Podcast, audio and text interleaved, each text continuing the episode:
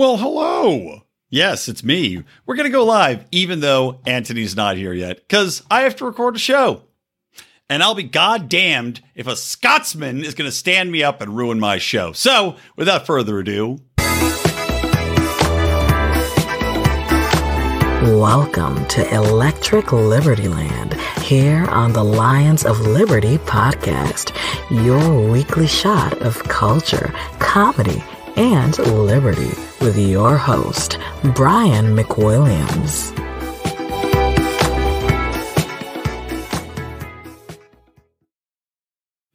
What is happening, everybody? Yes, welcome to Electric Liberty Land. I was trying to adjust this.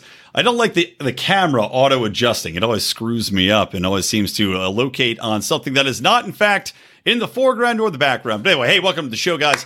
I am Brian McWilliams here alone, all by myself, because Antony is supposed to be on the show. My friend, a man that shares a bloodline, some could argue, proud Scotsman. And yet, despite confirming earlier today, despite uh, letting him know that yes, we'll be recording, confirming with him, making many meow kitten jokes and sexual references back and forth on Facebook Messenger, I am here alone, sitting here talking to you. But that's all right. You know what? Because I don't need anybody. I don't need to talk about universal basic income. I don't need to talk about solutions. I don't need to talk about shit. All I need is you and me and this microphone spitting hot truth. And that's what we're going to do. And see, maybe he'll come, maybe he'll pop in. It'll be fun. It'll be like a live call in show, except the guy calling in live will actually be the guest that's supposed to be on the show. Super spreader Sammeroff, super stand up Brian McWilliams spreader Sammeroff. anyway, I got plenty to talk about. But before I talk about any of this other stuff, like I want to talk about something that I just saw, which is too funny. Uh, speaking of British related authors, and I don't know if Antony is pro Scottish independence. I would think he probably is. Uh, but, you know, I don't know if he identifies as British or as a member of the United Kingdom. Uh, but I will say another very famed United Kingdom author, George Orwell, just got a very interesting trigger warning placed upon one of his books, which is the height of irony. But before that, I want to tell you guys about a brand new sponsor for the show. That is IP Vanish, IP Vanish VPN. Because, guys, are you tired of getting watched on the internet? You tired of people stalking your info, stalking your data? Tired of having your your information, your personal uh, privacy out there for hackers, for scammers, just for anybody in general. Well, IP Vanish is going to help you get in there, protect your right to privacy, and help you stay anonymous. Now, IP Vanish helps you browse the internet without exposing private details. Uh, you could use IP Vanish on a tablet, on a computer. You could basically put it in anywhere you are going to be browsing online and be safe and protected for your personal information. It doesn't slow your computer down, by the way. It is a one click BAM process. You click it, you're good to go with IP Vanish. All your data is encrypted. That means private details, passwords, browsing history, which is very important. All of this is completely shielded from falling into the wrong hands. Even your physical location is masked by IP Vanish. You're virtually invisible online. It's just that simple. Now, they're offering an amazing value right now 70% off a plan, yearly plan for our listeners here at the Lions Liberty podcast. Basically, you get in, you get a 30 back money, money guarantee, and essentially you're getting nine months free of this service. So Super easy. Like I said, it's a one button tap and click. You're on there. You're protected. Uh, stop sharing with everybody out there in the world, guys. Get in IPVanish VPN. Go to IPVanish.com forward slash lions and use promo code lions. L I O N S lions. Again, IPVanish.com forward slash lions and get your 70% savings. Again, IPVANISH dot com forward slash lions. Now, I mentioned George Orwell. Of course, what's Orwell most famous for, right? I mean, he's got several books that are very famous, obviously, Animal Farms up there. But when we talk about the seminal work that Orwell has, talking about censorship, talking about double talk, talking about the government's getting involved with how you imbibe information, how they control the flow of the narrative, how they control what is, in fact, truthfulness what is in fact uh, designed to cause divisiveness and hate among the population, and how they use that to control you, to split you off from family, to turn family member against loved ones, children against fathers, neighbor against neighbor. Well, of course, it's 1984. So, guess what book just got slapped with a trigger warning. Yes, trigger warnings designed to ostensibly protect the sensible little lambs among us who can't handle information or even facts that go against their understanding of the world, or at least the way that we, the government and the powers that be want them to understand the world.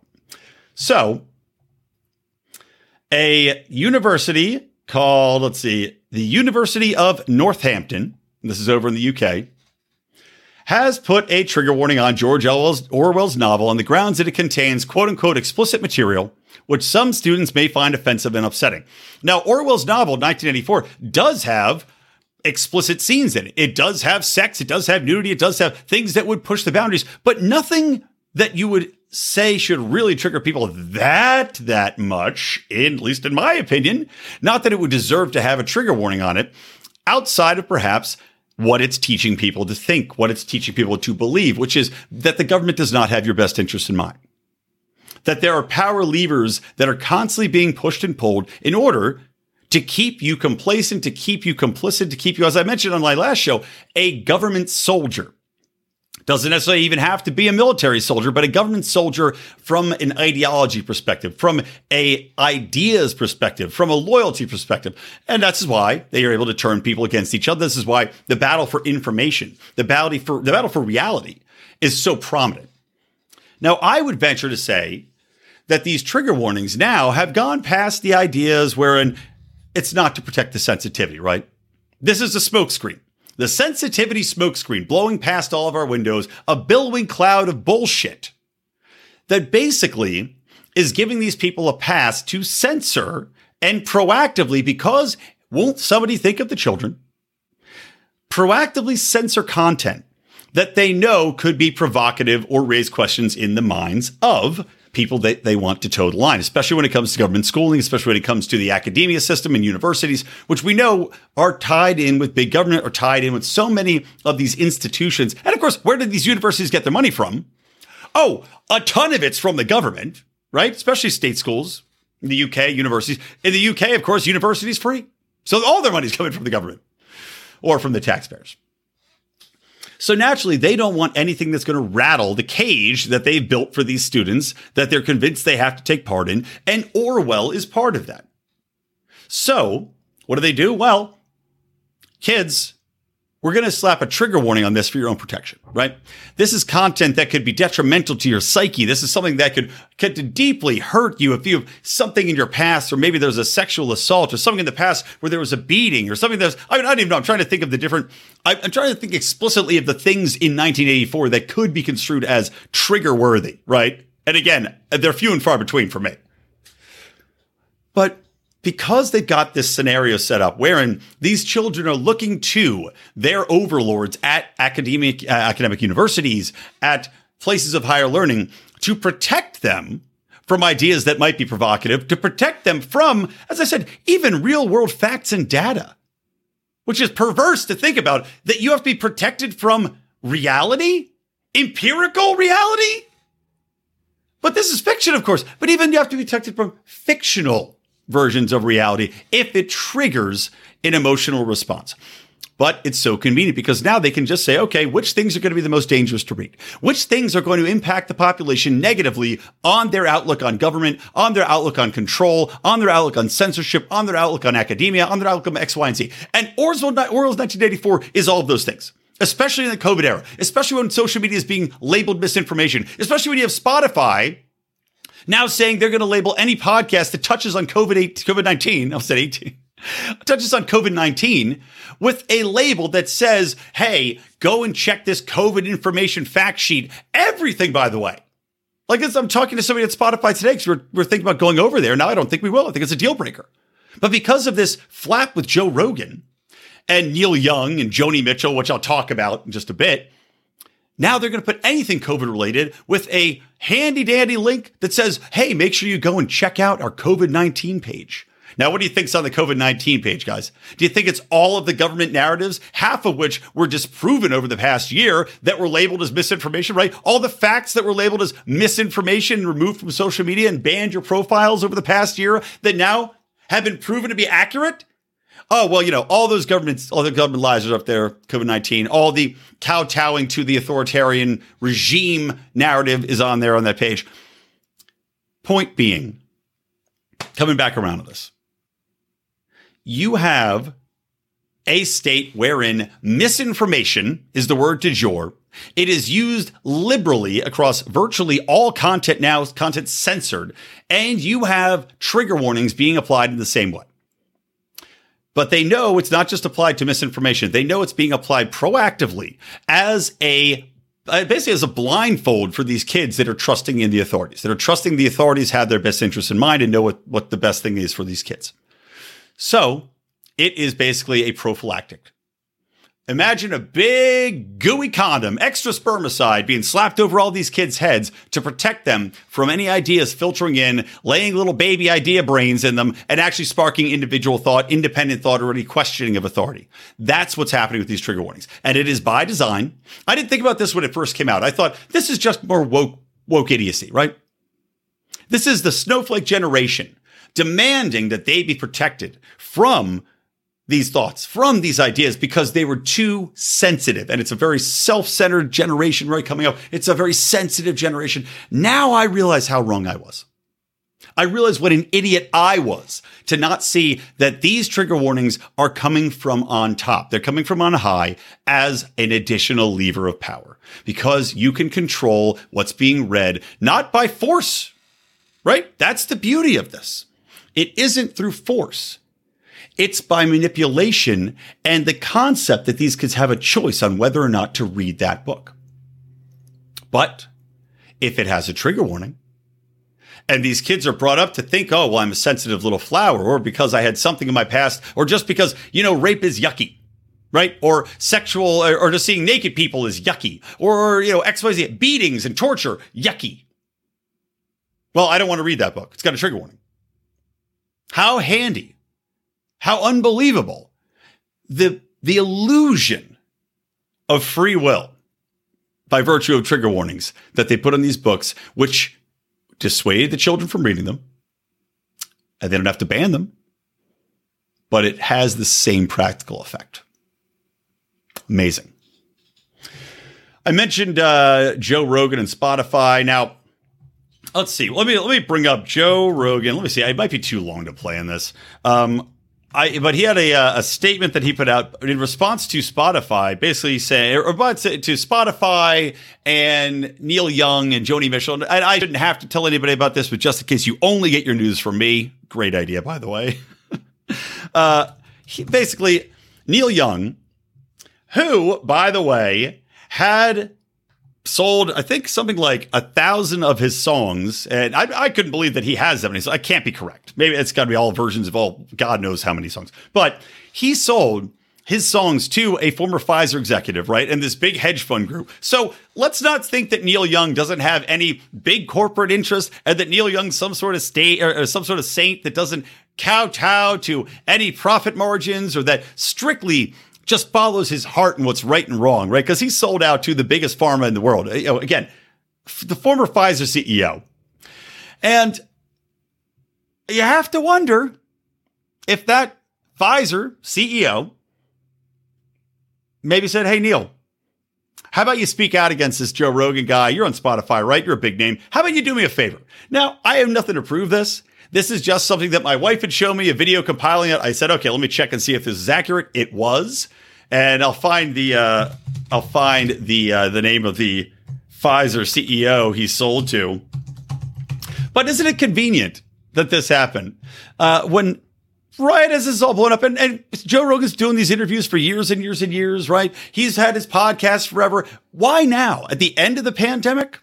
When this Omicron is fading away, right? When it's far less dangerous, when people are maybe finally realizing that these vaccines aren't doing what we're being told they're doing, when public sentiment is turning against it, now's the time we got to really ramp this up. We got to attack this disinformation, right? Yeah, thanks, Neil. So let's see. He says he is. Uh, on. Uh, da, da, da, God damn it! It's so annoying trying to find who he sold this shit to. Okay, Merck Mercur- Mercuriadis Merck Mercuriadis Hipgnosis Song Management Company. Hipgnosis then merged with Blackstone in a $1 billion deal. And then they appointed Pfizer former chairman and CEO Jeffrey Kindler as the company's senior advisor. Uh, senior advisors are responsible for tracking, analyzing, provide advice on the company's policy and operational issues. Their duties cut across blah, blah, blah, blah, blah, blah, blah. So anyway, the idea here is that, okay, so even though Kindler no longer, so he didn't sell directly to Kindler, sorry. Kindler was a senior advisor on this Blackwater slash, I can't, I'm not even going to be able to pronounce it again, Hypnagosis, whatever that fucking is. They sold it to that group, right? This catalog. This guy, former Pfizer CEO, sits on this board now. He's a senior advisor.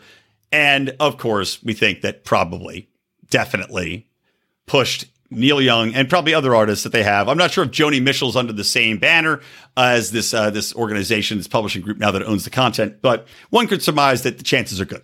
One, one should really we need a, we need like a tracking or a tracking uh, software to see how many artists that demand censorship, how many artists that demand that their their content be pulled are members of this same cadre of publishing or content ownership groups because I'm sure there's quite a bit of overlap. But in general, you know, Joe Rogan he's saying that well, it's a podcast. I'm talking to people, I have conversations. And of course, the mainstream media is just freaking out about this, saying, and this I think is on a CNN panel, saying that disinformation being permitted to spread, right? That you're not, it's not that it's a First Amendment issue. Right. This is like on a panel I was listening to, like a clip. It's not that it's you don't have the right to be on a podcast because nobody has the right to be on a huge platform like Joe Rogan, right? Well, that's true. You don't have the right to be on a platform. But they said that it's a duty to go on and not spread disinformation. Like you don't have basically saying you don't have the right to go against a government narrative when talking about a quote unquote life or death, death issue. That's how they position this a life or death issue. Now, if I'm looking at things, and there was another new study that just came out from Japan showing that ivermectin, or I shouldn't have said the word, probably get flagged now again, saying that Ivor, Ivor uh, was safe and effective against COVID, right? This is a brand new study that had just come out. Now, in my opinion, it's far more dangerous from a life or death perspective. When we know the early in the early instances of the virus being out there, the pandemic spreading when you had countries like India which had been just destroyed with COVID because they have poor sanitation. You've got people living in very close conditions, not exactly the most hygienic. You have people living in giant family groups within the same domicile. You have people on trains that are packed to the gills. You ever seen trains in India for these commuters and these day laborers? You have people on top of each other, crammed in like sardines. Well, COVID's going to spread a lot faster in the situations. What did the government do? Well, Indian government gave Ivor to all of these different groups, and they had an unbelievable amount of success. Studies showing that 56% drops in hospitalizations and deaths. So if we're talking about life and death issues, well, I have to think that it's far more deadly, far more dangerous for somebody to say that Ivor doesn't work than it would be to have somebody on arguing that maybe the vaccines aren't as effective as we think, or that maybe they should have tried these other uses, or maybe just getting out in the sun and taking vitamin D and taking zinc is going to be highly effective. And we don't need to go down this and we don't need to do lockdowns and masks. Yes, maybe masks aren't effective. The CDC's admitted that masks aren't as effective and that they don't do anything. Why do you think all the pivots being made now to force children to wear N95 masks? Which is just a child abuse. Clearly, the government has been either outwardly lying or just has gotten a lot of things wrong. Right? And if that's the case, who's spreading more misinformation? Is it Joe Rogan having a conversation where he admits, I'm not a professional on this, I'm not a authority, but I'm going to talk to people that are going to give me a different perspective. And these people that he has on, it's not like a guy that came out from, he's like, hey, guess what? I've been out, you know, I, as a professional, I'm a male stripper. But let me tell you my professional male stripping opinion on the use of Ivor, on the use of vaccines. coming from, you know, a guy who rubs his thong up on, up and down on a pole and gets dollar bills shoved into his pee hole, right? That's not who he's talking to. These people, like them or not, do have qualifications. And some of them have very high level qualifications. So, what makes your source CNN? What makes your government source that has qualifications that are equal in most cases to the people that are going on these shows? What makes them more, more reliable? Because they're backed by big pharma? Because they're backed by the government who have so much invested? Again, bad people theory, as I've talked about many times here. The politicians, the pharma companies, and governments have so much invested in this being accurate and being correct because they know people will be up in arms. People will be coming for them if this goes sideways. Why do you think trigger warnings are going on Orwell's 1984? Because the people at the top are terrified of everybody else looking around and saying, You guys fucked us. You lied to us. You screwed us here. You ruined our lives. You locked our children away. You've cost us time, money, education, lives. I didn't see the birth of my kid. I didn't get to bury my uncle, whatever it might be. So they, of course, are going to back whoever that whoever is that just says, "Oh, gladly, I'll take the money, I'll take the fame, and I'll kowtow to the narrative," rather than people that are willing to stand up and voice opinions. And let's not forget, this is supposedly the party of science, right? Like the government in control of the government right now. The Democrats have technical control of the government. Fauci says an attack on him is an attack on science. Well, guess what? Science works through trial and error, and when you find out that something doesn't work you don't just keep doubling down on it again and again and again, which is what's happened. You decide, oh, you know what? We can see the data. We know this isn't working. Well, let's change it. Let's try something different. Or let's stop using it. In science, if a, if a good number of your patients aren't getting better, right? Well, then you try a different tact. If you tried something and the virus is still spreading, but nobody seems to be dying, why would you again triple, quadruple down on a tactic that doesn't do anything other than ruin people's lives. It doesn't save lives. We have all of the data. We have countries to compare it with. It's not like we're living in a bubble. It's not like we're in the ancient times where we were on an island and nobody in the island can talk to anybody else other than by carrier pigeon. We have a fucking society where information exchange is free. We have countries that have done the opposite of what we've done and had the exact same statistical results or better results when it comes to COVID, when it comes to lockdowns, when it comes to economy, when it comes to all these things. And yet we keep doing. Absolutely mad. Oh, that's lovely. Okay, so Antony says he's in a taxi back to his Airbnb. Had me down for a half an hour from now. Don't know why we literally said four o'clock PST. Uh, how does he have it done? He has it done for five. I, I, what what what time zone? What clocks does this man use? Well, he's not coming on the show today. It's going to be too late. Because I'm just using this as is. Uh, we'll reschedule him for another time. But what can you do? What can you do? Super spreader, stand me up, Sammeroff. It's fine. Uh, let me take a moment, by the way, guys, to tell you about another awesome sponsor of ours, which is, of course, is iTrust Capital, longtime sponsor, fantastic sponsor of ours, who's going to get you involved when you want to protect your assets with an IRA. Yes, or a Roth IRA. Now, of course, iTrust Capital, they are number one when it comes to the IRA game in regards to crypto based portfolios, in regards to hard currencies. I'm talking about gold and silver investing, guys. They have that on their platform, which has over 25 cryptos on it. I just saw the other day, I got an email, they added a brand new one. So I guess over 26. but you can also use it just for de- basic trading. Right? You don't have to use it for your account needs just for retirement, right? And the idea behind the IRA and Roth IRA is that you protect your money from the government taxes being taken out of it. Usually, with these IRAs, you have to wait. You have to wait a certain amount of time to get your money out. Now, you can take it out earlier, right? You can do that. But the idea is that it's for retirement. You can wait, take it out later on. However, with this platform, with iTrust, you can also just get in there and trade cryptos as you want right? You could get in there. They've got the lowest transaction fees in the industry. So you could get in there, trade your crypto, set it aside, have it safe from the government, especially which is so confusing now with these government stooges trying to figure out how they're going to tax it, this, that, and the other. So for crypto, especially, which God knows, I'm, I'm terrified what my taxes are going to be like this year. How much are you going to tax me on my Bitcoin that goes up and down 50% every other day?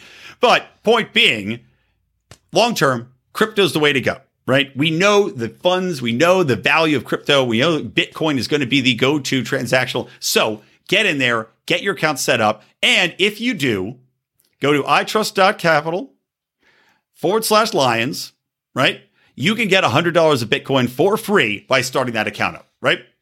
Get in, you can transfer it over you could create a new one, but you start that up, $100 of free Bitcoin, get yourself in a tax safe environment. And if you want, keep on trading, do all their stuff over over uh, 1,500 reviews on Trustpilot. So you know they're backed up. They've got two different insurers to back them up as well. Crypto insurers, so your funds are safe. They're not going to be hacked and stolen.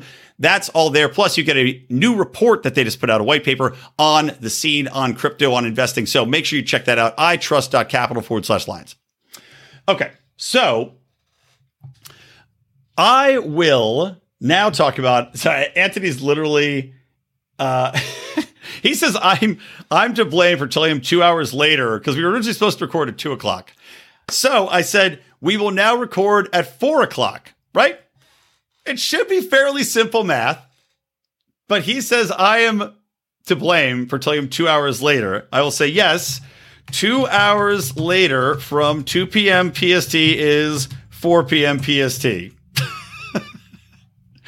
Uh, anyway, moving on.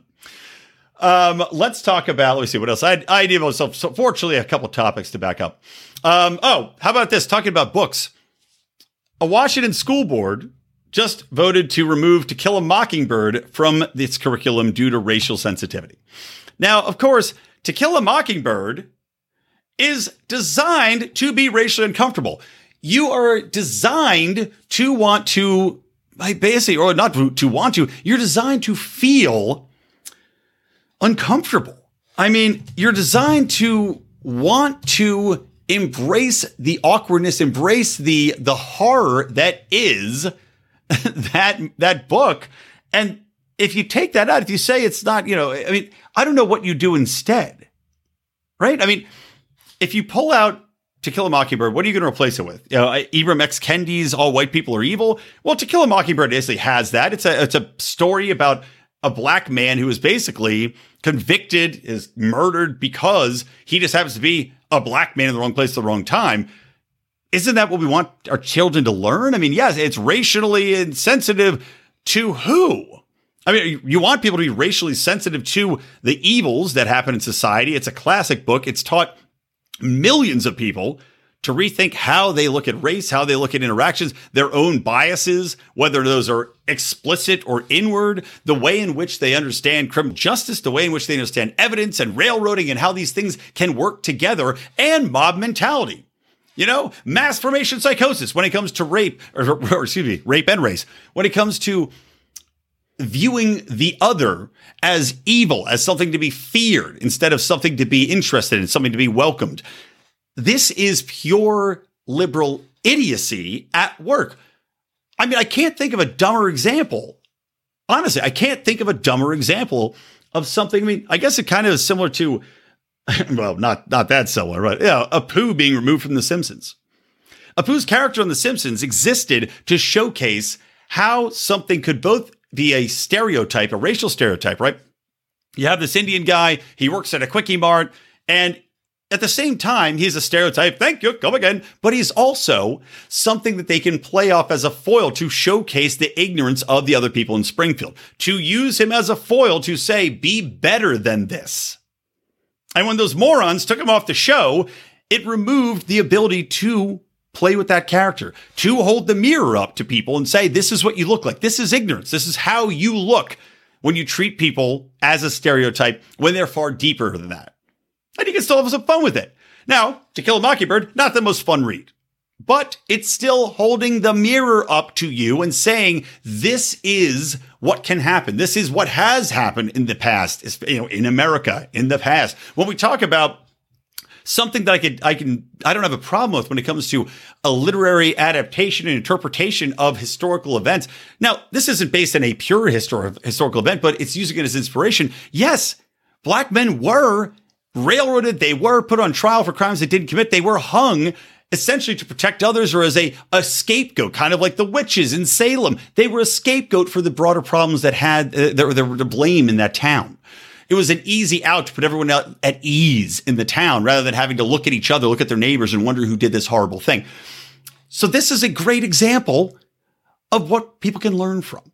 And yet, racial sensitivity, we're going to say oh, the same people that want to remove this book for racial sensitivity, to remove To Kill a Mockingbird, an American classic, for racial sensitivity are the same people that I guarantee are pushing critical race theory, are pushing you and your children. Well, I say your children, not you so much, but are pushing your children to think of everything in regards to race and class, to think about how they are different from other people, and to believe that they have been victims of a patriarchy, of a white supremacist society, that they have uh, nothing to, to blame except white people. And somehow this is not racially insensitive?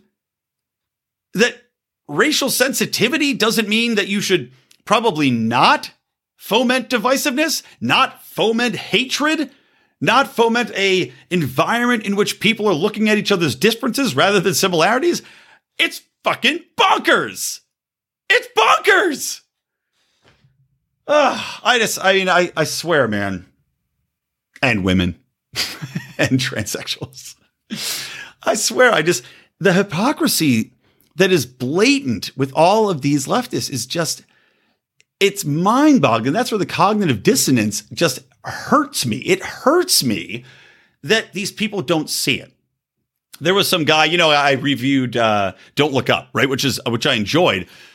But I, I went at it just I just made one comment. This guy, uh, Torre, you know, he's got a big phone, black guy, very very progressive black guy, and of course he posts that Don't Look Up is an indictment of right wing you know, uh, idiocy and right wing ignorance when it comes to climate change and COVID. And I wrote back, I was like, buddy, your hypocrisy here is so blatant. I was like, do you not realize you're accusing these people of being ignorant, of not looking at reality in front of their faces. You are equally guilty of everything that you're accusing them of. And the fact that you don't see it is just laughable.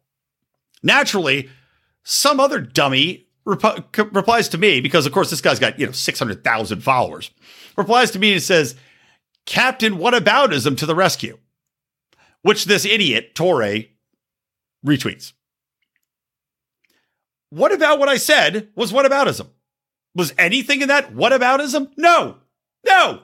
These people use what aboutism, which by the way, what aboutism is the mating call of the moron. I'm telling you, whataboutism is a go-to phrase for people that can't think of anything clever to respond to or don't understand the point that's being made. People were using whataboutism when you would criticize you know, judicial uh, results, showcasing how one thing doesn't make sense in the context. Like for, they would, for example, I remember people talking about whataboutism when I was pointing out the absurdity of you know General Flynn getting uh, thrown into jail for doing basically nothing except his job and talking to the Russians, and comparing that to Hillary Clinton getting off despite all the things she did, right? All the all the things that violated beyond a doubt 50 times over more than, than Flynn ever did in conspiring with foreign powers during an election, right? Conspiring to create a conspiracy for the incoming president, all these other things.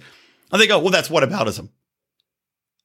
No, no, showcasing two things that have similar circumstances with completely disparate outcomes is not whataboutism.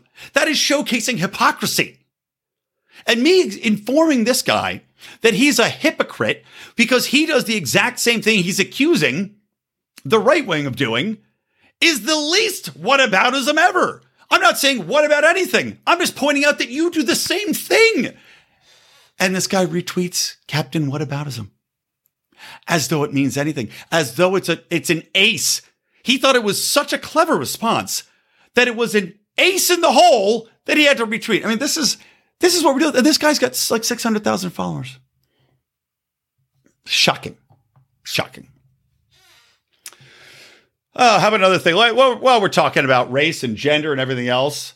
So I will uh, talk about this. You know, I just think it was so funny, right? You've got basically Joe Biden going in, he was saying that he's going to put in explicitly a black woman to the Supreme Court. Now, this is funny because The View, which I'm not going to go into The View too much, they're, they're just atrocious imbeciles. Of course, we know that Whoopi Goldberg really put her foot in it recently because just yesterday she had said the Holocaust wasn't about race. And, you know, I could get in a way what she's saying. She was saying, well, it's because it's not about black and white, right? You know, uh, it's, and she's, she's in the mindset, this, this super progressive mindset of everything is strictly by the color of your skin that you define things by. And look, you can come at me over this. I don't think Jews are a race. And here's why you can't convert to a race. Judaism is a religion. Okay. You could say people that are from Israel or people that are, uh, I guess, a genetic, uh, genetic lineage of that type or a race, Middle Eastern uh, or Arabic. Uh, I don't know. I mean, a lot of them came from different regions. So maybe say import, whatever they might be. I can't, I don't think you can say that Jews are a race. They are spread out. They, there are many Jews that look many different colors and are many different lineages and bloodlines and blood types from all over the world. I just don't think you could call it a race. Like I said, if I can't convert to being black, but I can convert to being Jewish, you can see where the disparity is there. However, let's not, you know, let's not get too fine of a point here. When you're saying that it wasn't about race or it wasn't about the, it was because the, the Jews were viewed as a different race from the rest of the Nazis or the rest of the German population, right? They were striving for a white, you know, blue eyed, blonde haired, homogenous society. And they wanted to have only the best of the best and the best of the best, blah, blah, blah, by their definition, right? The genetic best of the best. So they viewed Jews as genetically inferior. Fine. I would say that is a race classification or a uh, I don't even know, an evolutionary classification by the Germans. Regardless, what a stupid thing to say by Whoopi Goldberg to say that it wasn't based on, on race, as though there's a, huge difference between people hating each other, killing each other over a difference in genetics, which is what it boils down to. She's an idiot. But the View also was going after, again, after know, she says this today, but days ago, she's going after uh, Clarence Thomas, and Amy Coney Barrett for being traitors to their race and their gender. And it's just, it's like these, again, these people just don't seem to understand how completely hypocritical. I mean, it's just, they say these things with zero understanding of irony, right? They're saying that Clarence Thomas doesn't represent the black community, right? Clarence Thomas is a man who's been on the Supreme Court for God knows, I don't even know how long, what, 30 years, right? Uh, quite a long time. He didn't have any of the advantages that so many black Americans have today, insofar as programs that are designed to boost up black America, hiring procedures, uh, you know, education procedures, online charities, all these other things that are now really hyper focused on pushing forward black America, right? Clarence Thomas didn't have any of that he had to get ahead on what he had at the time, you know, hard work, intelligence, probably had some connections here and there. Let's not, you know, to get to the Supreme Court, you got to do something here or there a little bit. But point being, how is Clarence Thomas not more black than I don't know any of the candidates that would be nominated to the Supreme Court right now, right? And like, I'm not the judge of blackness. I'm not trying to pretend I am, but just let's just break it down and just say, how is he not representative of Black America? Having been in Black America longer than almost anybody else out there, having been in this game, having to prove himself daily, having, working in the halls of power where I'm sure when he was not probably welcomed anywhere near as much as people would be welcomed now, when he was put in that position, when he's fighting his way up through the ranks to get notoriety, to become, you know, to make a name for himself to the point where you can become a Supreme Court justice. How is he not representative of Black America, of the fight? So apparently, according to The View, he is a race traitor because he doesn't think it's a good idea that when Stephen Breyer retires, that they just name a black woman as a replacement and eliminate all other candidates from consideration. I mean, this is like what I was talking about when it comes to the entertainment industry or any, any of these other industries that focus on diversity and inclusion, right? And I just saw the Gersh agency just named some jackass to take over as their head of diversity and inclusiveness, right? To really push forward all that they're doing to make sure they have a representative, diverse pipeline of blah, blah, blah, blah. That sounds nice. The guys, I'm sure, getting paid $250,000 a year to do it. But what it comes down to practically, and this is the same with the Oscars demanding more diversity and all this other shit. What it comes to practically is you're talking about a portion of the population, which is 20%, right? We're talking about black America, 20%. If you're saying, well, I'm only going to go after a black female candidate, right? Half the black population is male, so you cut them out. Now you've lowered your population that you're going to find somebody from down to 10%. How many of those 10% are lawyers, right? Have a, a deep understanding of the legal system that are black women. 1%? I don't know. I don't know what the level of what the, the ratio of black female lawyers is or black female professors in the legal realm might be. But you're talking about one of the most powerful positions in the world, right? Not just the country, in the world, because the Supreme Court dictates how much power the government has, right? Well, it used to anyway. It Used to be a check on it. One of the most powerful positions in the entire world and a lifelong position. You've now narrowed it down to 1% of the population that you're looking at. And, and even vastly less than that, probably, of the people that could be considered potentially qualified for this position. 0.001% of the population. And that's the, that's what you've given us. That's your that's your criteria. It's fundamentally stupid. And it's the same thing with entertainment business, same thing with anything else where they're saying we're just going to go after people in this. You are completely just making your talent pool minuscule. And then you're going to tell me that the content coming out, that the, that the hires, that the talent, that the Supreme Court justices, that the whatever it might be, that the teachers, that the whatever are going to be the best of the best when you are eliminating 95% of the fucking population before you even start looking? It's the opposite of meritocracy. It's the opposite of logic. It's the opposite of just basic statistical, I mean, consistency and so find the best in any way possible. Don't limit yourself. Just, it's absolute madness. Absolute fucking madness. But what can you say? Let's see what Joe Biden finds. I'm sure he'll be really cracking along. Maybe it will be Kamala Harris, right? Wasn't that the rumor that they're just going to make Kamala Harris there? That way they don't have to worry about running her out again because she's terrible. Nobody likes her. Can you imagine just having to sit next to her in the Supreme Court as she interrupts and yells over everybody? As she yammers on, I mean, I'd say she would be the most incoherent person on there, but we saw what Sotomayor's level of, of competence is, which is basically zero. So, but again, eh, there's no accountability. The CDC didn't correct Sotomayor after she went on her 100,000 kids, many on ventilators statement. And, and that was just one of many falsehoods that was perpetrated in that hearing. So I guess Kamala can just go up there and, and cackle in the middle of whatever it might be. Second Amendment? Piracy off the bounty? you know, whatever. whatever. This, that doesn't seem to matter anymore. All right, last thing, I'll wrap this up my uh, should I just still title the episode? I, I almost tempted to do a Dan Smots, you know, which is funny. If you did, if you missed it, by the way, Dan Smots, happy 300th uh, episode to Dan over at the System Is Down Pod. He's uh, one of our favorite guys and is actually collaborating me with, with me right now on the new look, the new sound of uh, what's going to happen on this show next. So stay tuned for that. It's going to be very exciting, launching in March. But he is a great uh, ongoing campaign Actually, I should just pull it up and run it. Um, hold on. I'll give him some nice, some nice. Uh, uh, I'll give him some nice promo here, just because it's such a funny, a funny little clip.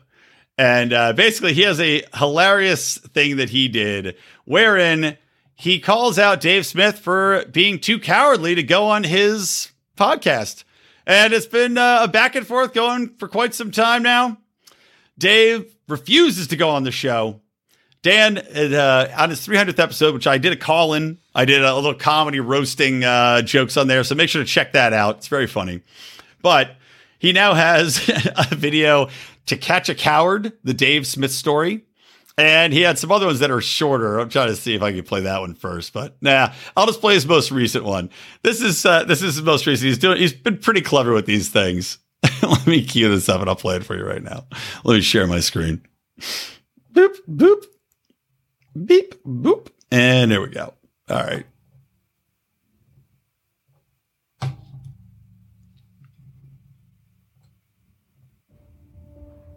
To catch a coward is the visual graphic that's on the screen. To go like this, you know? I was a fan of Dave. I didn't set out to do anything other than be friends with him. You know, a lot of people don't seem to really understand like the gravity of this situation. I mean, the only words I can really use for it are irrational and like repugnant. Yes, I am just some little stupid podcaster, but this is more to do with the lies and deception from Dave Smith. I mean, you can call me a conspiracy theorist if you want. I don't really like that term. I don't think it really applies here. But if you look at all these different things from PorcFest to the Break the Cycle incident to now with the internet dropping out, you know, how many of these things can just be coincidences? If this is the way he's treating people like me, how do you think he's going to treat people like Joe Sixpack once he becomes the president of the United States? Is that really the type of leadership that this uh, this party or this caucus or this country needs right now? I've gotten a lot of uh, pushback for the way I've handled this, and I think I've been nothing but fair in this whole ordeal. I like to give everyone the benefit of the doubt. You know, I, I try to give everybody a fair shake, but you can only you can only take so much. ah, there we go. Anyway, so there it is. And yeah, Dave Smith, get your ass on that show. Supposedly it's actually happening. I think I think it's happening today when the show airs. I'm doing this live for the Pride. So I was supposed to be talking to Sammeroff here for the Lions of Liberty Pride, which by the way, you can join. Go to patreon.com forward slash Lions of Liberty. Join, get access to our secret Pride group on Facebook, get access to all the bonus content, conspiracy corners, a new one's just popping now. Uh, good morning fuckhead rants from me, which are Dino Might, And watch along with us, have a good time. Also, lionsofliberty.locals go and join there. But I think Dave's going to be on today, but we'll see if it happens because Dan had announced that Dave Smith's going to be on the show, and then he had a show called the Dave Smith episode, which was his episode 300, and it had the guy Dave from Dave vs. Goliath and Josh Smith. So he had technically Dave Smith, just not the Dave Smith. So very exciting to see what's going to happen there. Also, while I'm talking about podcasts, I'll uh, tell you Burnin Daylight, another awesome podcast. Our buddy Matt McKinley over there, Burnin, B U R N I N, Daylight. Uh, Matt's funny guy. He's out there Nevada, ranching, uh, riding horses, hustling cattle, talking shit, drinking whiskey. Great listen and uh, very funny stuff. And especially the early episodes, if you go way back, you literally just, it's like you just hear him riding on a horse, just talking into his phone. Pretty funny. All right, last story. Uh, pure evil. We'll call this story pure evil because that's what it is. And this is showcasing, if you want to see just how perverse, how disgusting, and how punitive the COVID cult regime is, this story sums it up perfectly. And this is on Politico to show you to show you the worms turning. Now this is Politico in the European Union. We just had Bill Maher had a, a big thing where he had uh, Bari Weiss on talking about the COVID regime and talking about how this all is insane. He also just had a great quote, by the way, and I, and I tried to watch the whole episode, but it kind of pissed me off because he's still very left, but at least he's fair. And just recently, I tweeted this out, which you can follow me at Brian McWilliams. Uh, but I just recently tweeted this out saying that he had the best quote I've ever heard Bill Maher say, right? The absolute best. And what he had said was that Democrats no longer possess the common sense to know that not every problem can be fixed with a regulation. Democrats have to stop thinking that what voters dream about is to be hassled. Amen, Bill. Slow clap, buddy. Slow clap. That is prolific. I just hope that Democrats are waking up to that realization as well. Now, I hope that they wake up to a realization that all regulations are terrible and that we need to you know, really crush all of these things at once rather than just say, well, let's just pull it back a little bit because regulations are mostly good. Another topic that Antony and I were probably going to talk about on the show today, but we didn't get into. But regardless, I think I should still title the episode Antony. I mean, I'll, st- I'll you the episode stood up by super spreader Sammeroff and just roll with it. I think it's hilarious. I think there's no there's no downside to it. Everybody wins. But anyway, okay, getting back to pure evil. This hospital, right? It's a UK hospital. Oh, I'm sorry. It's a Greek hospital. This is in Athens. A three year old boy from Cyprus was initially denied treatment in a foreign hospitals because his parents were unvaccinated has raised concerns about whether doctors should be allowed to turn away patients, which by the way is what Howard shitbag Stern wants for everybody. Howard Stern, of course, who is the most pro censorship, pro death if you don't kowtow to the government that has ever lived. I, I've disgusting lost all respect for him, and I just I want him just to disappear. I want him gone. He's down the memory hole for me. I, am I'm, I'm flicking him out of my own mind. I, I don't want to hear anything from that piece of shit ever again. But basically, what happened here is that this kid was denied going to hospitals because his parents were unvaccinated, and they said that because they were unvaxxed, they were not allowed to come to the hospital. They weren't allowed to you know, what are they, were, you know, intern, I don't know, whatever it is, to drop him off to get him in the procedure to be there with him. And because the kid's three years old, he's a minor, he has to have an adult with him to get the procedure going. However, you'd think, okay, if you don't allow us to come in, how about we have a legal guardian come in and do it for him? Can we do that? Can we have a grandparent that is vaccinated do it instead? Oh, well, that's what Cyprus, Cyprus suggested they do. But when they said, okay, yep, government will take your suggestion. Here you go. Government turned it down. Turned it down. So they in turn now had to go run all over the place, right? They tried to go to the UK. They tried to go to Israel. They were turned down for the exact same reason. Oh, sorry. They were originally from Germany. There we go. I finally found it in the article. They buried it, but they're originally from Germany. So they were turned down in Frankfurt. They tried to find specialized health centers in the UK, in Israel. The UK and Israel both turned them down because they weren't vaccinated. Two countries, by the way, the UK, this is before because the UK now has rolled back all this idiocy. I, have said idiocy way too many times in this. pot. I, ugh, stop using that word. No more, Brian. So they, you know, they, the UK has rolled back all their COVID stuff because it doesn't work. So this must have been previous to this. Israel, which is one of the most vaccinated populations in the world, also recently just said, This isn't working. You have all people reading bylines from the health ministry saying, This isn't working. Let's stop doing it. They'll turn this kid away because the parents weren't vaccinated, even though they have a legal guardian who was vaccinated, turned him away. Finally, they airlift him to Greece Saturday and he'll get a operation at a private hospital in Athens, which is going to give him the chance to live. Uh, let's see. Quote, I know that unvaccinated patients are admitted to hospitals in Germany, said the boy's father. I don't know that I had to be vaccinated for my child to be operated on that hospital. If I knew of it, of course I would have done it. I'm healthy. I do not want to be vaccinated. I find it inappropriate for someone who is healthy to be vaccinated. Well, I agree with you. And it just sucks that this kid, you know, is basically going through a life or death situation uh, because he wasn't vaccinated and he couldn't get va- you know, fully vaxxed. It takes weeks, you know, it's like I had to race to get vaccinated to go to to uh, Austria, and I had to get Pfizer. Right, to much to my chagrin, I had to get Pfizer because it was the only one I could get in a short enough period of time to get over there. Because in LA, you can't find Johnson Johnson vaccine anywhere. They blacklisted it. Literally, it's you cannot find it. So anyway, that's the face of pure evil. That's the downside. We talk about COVID, we talk about people taking this cult mentality to a beyond logical perspective, to a position where you're telling me that this kid, right? We know that the kid's not going to transmit it, the kid's not going to spread it, he can't even get vaccinated. The kid can't go with a legal guardian that is vaccinated? Why? I mean, what, what possible reason would you have for that other than being punitive, other than being of the outward mentality of fuck anybody that doesn't get vaccinated? How dare you not comply? And we're going to let your kid die because of it. That's the only thing I can think of because there's no other, I mean, there's really no other reason that you could ever give. And they they didn't give a, a, concrete reason why they're not letting this kid's legal guardian come in and just give it to them to take them in and have the surgery. All you're doing is walk in, you're not performing the surgery. So what other solution is there other than to say, well, Occam's razor, the simplest solution is usually correct. They want to be punitive.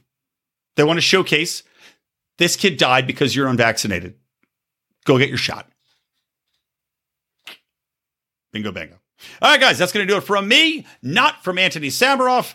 And I want to say from your good pal, Brian Clemens, from the Lions of Liberty, which, of course, we have three shows here on the network. And I'm going to be publishing a bonus episode on the Electric Libertyland solo feed. Of course, remember, we have three different feeds as well as the main feed here. You can listen to the main feed. We're also doing a Lions of Liberty Libertarians in Living Rooms Drinking Liquor show special for the main feed. Again, you can get that early by joining our Patreon or our uh, our locals accounts. You'll get that content pro- uh, published early to you. But it will be publishing on the main feed. So again, reasons to keep the main feed as well as the three solo feeds. Bonus episode coming on the solo feed will be out on Saturday, and uh, the Libertarians in the Living Room Drinking Liquor will be out shortly uh, next week, I think. So, or maybe actually maybe on Saturday or Sunday itself. I'll have to see how quickly we get we get it out there. But anyway, thanks for listening. Please share the show. Please share, tell a friend. Please follow us on Twitter and retweet all our stuff and post about us and uh, I don't know, blow us kisses. Five star reviews, obviously, always great on iTunes. That's it from me, from Electric Libertyland. I want to tell you to always stay plugged in to liberty.